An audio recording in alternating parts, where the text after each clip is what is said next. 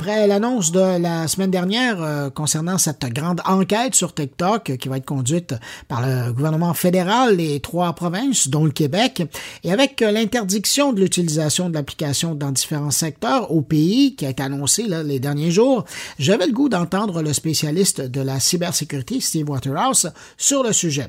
Il était absent depuis un moment des médias parce qu'il était sous-ministre adjoint à la sécurité de l'information gouvernementale et à la cybersécurité, mais le voilà maintenant de retour dans la société civile. Alors, je l'ai invité et il a accepté d'être là. Bonjour Steve Waterhouse. Bonjour Bruno. Heureux de te retrouver. Heureux de te retrouver ici aussi. TikTok, est-ce que tu es surpris de voir que finalement, le commissariat à la protection de la vie privée du Canada puis la Commission d'accès à l'information du Québec se penchent sur le cas de TikTok? Ben, je suis surpris, Bruno, surtout parce que ça a pris beaucoup de temps avant que cette enquête-là démarre. Je suis content, par contre, que c'est les joueurs principaux de la protection de l'information personnelle au pays, qui sont la Colombie-Britannique, l'Alberta et le Québec, en collaboration avec le palier fédéral, qui vont mener cette enquête-là. Par contre, ce qu'il faut pas non plus être dupe, si on prend juste dans le passé l'exemple qui était arrivé avec l'enquête bilatérale de l'Alberta et du palier fédéral, du commissaire à la vie privée du Canada, sur les centres d'achat de Cadillac Fairview. La fameuse caméra qui était cachée dans les cartes interactives, ça a toujours bien pris plus que 2 ans à accomplir cette enquête-là. Fait que j'espère qu'ils vont être capables de faire ça dans un temps beaucoup moindre que quelques années, parce que le besoin est immédiat, la menace, elle est immédiate. Alors, c'est de cette façon-là qu'il faut pas attendre après eux pour prendre action, mais il faut bien être réaliste à comprendre qu'ils vont faire le travail qu'ils ont à faire avec le matériel et surtout le personnel qu'ils ont avec eux pour être en mesure de rendre l'information disponible en temps et lieu. Mais de l'autre côté, est-ce que tu as un peu d'espoir? Parce que quand on regarde le travail qui s'est fait du côté de l'Europe, la Commission européenne, du côté des États-Unis, tu sais, c'est 2 grandes puissances internationales qui ont fait enquête, qui ont voulu faire enquête, qui ont rencontré les dirigeants de TikTok sur leur territoire respectif. Et mis à part le fait que ces deux entités-là ont exigé de leurs employés qu'ils enlèvent TikTok de leur téléphone professionnel, on n'a pas été vraiment plus loin, là.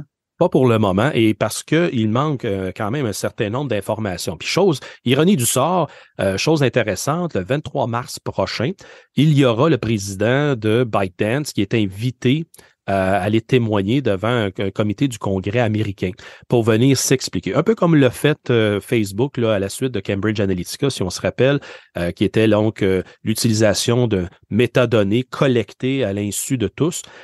Donc, est-ce qu'on va en apprendre davantage sur les intentions et qu'est-ce qui vraiment ByteDance fait à travers TikTok aux États-Unis principalement? Je ne crois pas que ça soit des grandes révélations. Cependant, le doute persiste encore à ce jour. Comment l'information, elle est perçue par ces médias sociaux-là basés en Chine et par la loi d'une entreprise basée en Chine, le gouvernement peut aller mettre les mains dans le plat de bonbons lorsqu'il est nécessaire. Et qu'est-ce que ça amène pour... Je m'allonge là-dessus, Bruno, pour dire aux gens qu'est-ce que ça affecte chez le particulier qui utilise TikTok au quotidien.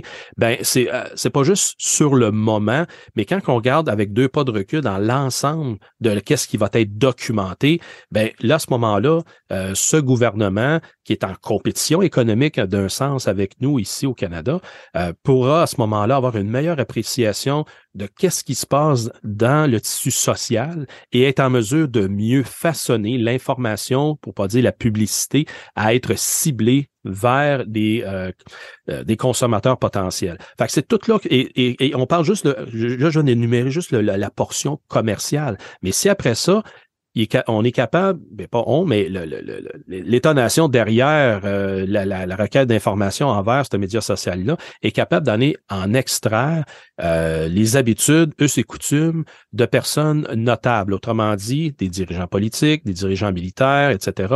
Et ils vont en faire à ce moment-là une meilleure documentation pour être capable soit d'y suivre d'une meilleure façon ou soit à ce moment-là des influencés via de méthodes indirectes, via des médias sociaux comme on parle. Et c'est la raison primaire pourquoi qu'en Europe, ils l'ont interdit dans 33 États aux États-Unis. Ils l'ont interdit l'utilisation de cette application-là sur les appareils mobiles des officiers publics, là, de la fonction publique, tout comme 32 universités. C'est 32 États, 33 universités, pardon, qui l'ont interdit sur leur campus pour, à ce moment-là, minimiser justement l'extraction de propriété intellectuelle et aussi de documentation indue du personnel.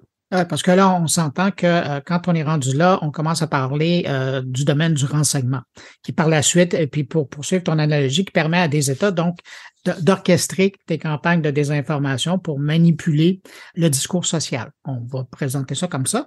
Et oui, puis là, Steve, dans un monde comme celui-ci dans lequel on vit, où il y a des TikTok, mais il y a d'autres aussi applications là, qui vont aussi chercher beaucoup d'informations, comment, toi qui es près de l'appareil gouvernemental, là, comment tu regardes ça pour les élus, pour les responsables publics, j'allais dire même les gens, des personnalités, là, quelles seraient tes recommandations à ces gens-là dans l'utilisation de ces applications-là? Tout premièrement, Bruno, il ne faut pas ignorer la menace. Et dans l'évaluation des cybermenaces annuelles qu'a publié le Centre canadien de cybersécurité en octobre dernier, ils en font état à l'intérieur qu'il y a des influences en partance d'États-nations, sans nommer précisément la Chine. Et quand on regarde dans les références auxquelles ils se sont basés pour émettre ce commentaire-là, c'est envers la Chine. Et c'est en connaissant cette menace-là, donc, faut pas l'ignorer. C'est un risque qu'il faut adresser. Et dans ce risque qu'il faut adresser, faut pas être dupe non plus. C'est une plateforme quand même pour rejoindre, donc aller porter un message vers un auditoire donné. Ça sert à ça. Et il y en a qui vont, et je me suis fait confier, puis j'ai expliqué à certaines personnes, ben Facebook le fait, Twitter le fait, puis YouTube le fait. Oui, mais les lois qui gouvernent ces compagnies-là sont en Amérique du Nord et un processus pour avoir accès à de l'information, bien, ça part d'un mandat judiciaire. Ça, c'est toute la grosse différence de l'environnement chinois. Et si on prend, par exemple, aussi, juste pour comparer pour que les pommes avec des pommes, mais Twitter, il y a toujours bien un sonneur d'alarme qui est sorti l'année passée ou il y a 2 ans et qui est...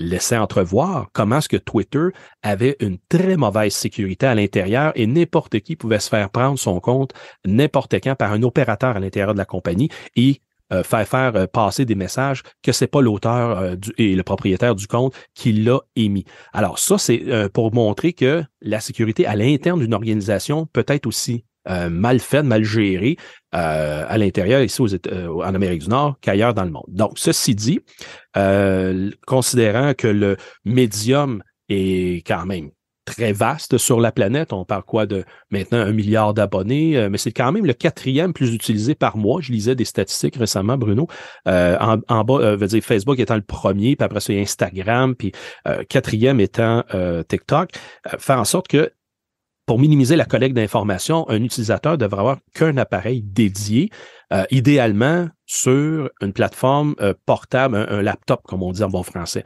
La raison parce que l'application veut beaucoup documenter la géolocalisation des personnes et surtout le maniement de l'appareil. Donc, pour déterminer si la personne est en mouvement, comment est-ce qu'elle se positionne, un paquet de facteurs que l'appareil est capable de, le portable est capable de capter, que le laptop ne fera pas. L'appareil, pour juste distinguer portable versus laptop, là, c'est pour ça que je le dis comme ça. Et de cette façon-là, en ayant un appareil dédié, ben là, à ce moment-là, on peut purger les caches d'informations et minimiser qu'est-ce qui va en ressortir vers potentiellement cette compagnie-là. Fait que ça, c'est une approche, Bruno, qui est dans les meilleures pratiques à prendre si on insiste et on veut utiliser le médium pour être capable d'aller rejoindre une portion de la population. Puis ça représente quoi? On m'avait déjà dit 15-20 % ce média social. On est rendu à 26 % au Canada. Ouais. Voilà. Fait que c'est pas négligeable. C'est quand même un quart. Et comme on sait, souvent dans les périodes de creuse, les gens, bon, ils n'auront pas grand-chose à faire. Ils vont aller sur ces médiums-là. Alors, c'est nécessaire pour ceux et celles qui ont besoin d'aller porter un message vers la population, de le considérer, mais de le faire à partir d'un appareil personnel ou un appareil officiel. Ben, c'est pour ça que je dis, il faut tenir compte de la menace qui peut y avoir à ce moment-là, collecte de toutes sortes d'autres informations au détriment de l'utiliser. Puis Bruno, il faut continuer à marteler le message. Quand c'est une plateforme qui est gratuite, ben, on en est le produit. Fait que mathématiques étaient assez simples. Ah, Steve Waterhouse, ça fait plaisir de te réentendre. Steve Waterhouse, il est consultant en cybersécurité et puis on va le réentendre plus souvent sur mon carnet maintenant qu'il est revenu dans la partie citoyenne de la population. Merci Steve, à bientôt. C'était un plaisir, à bientôt.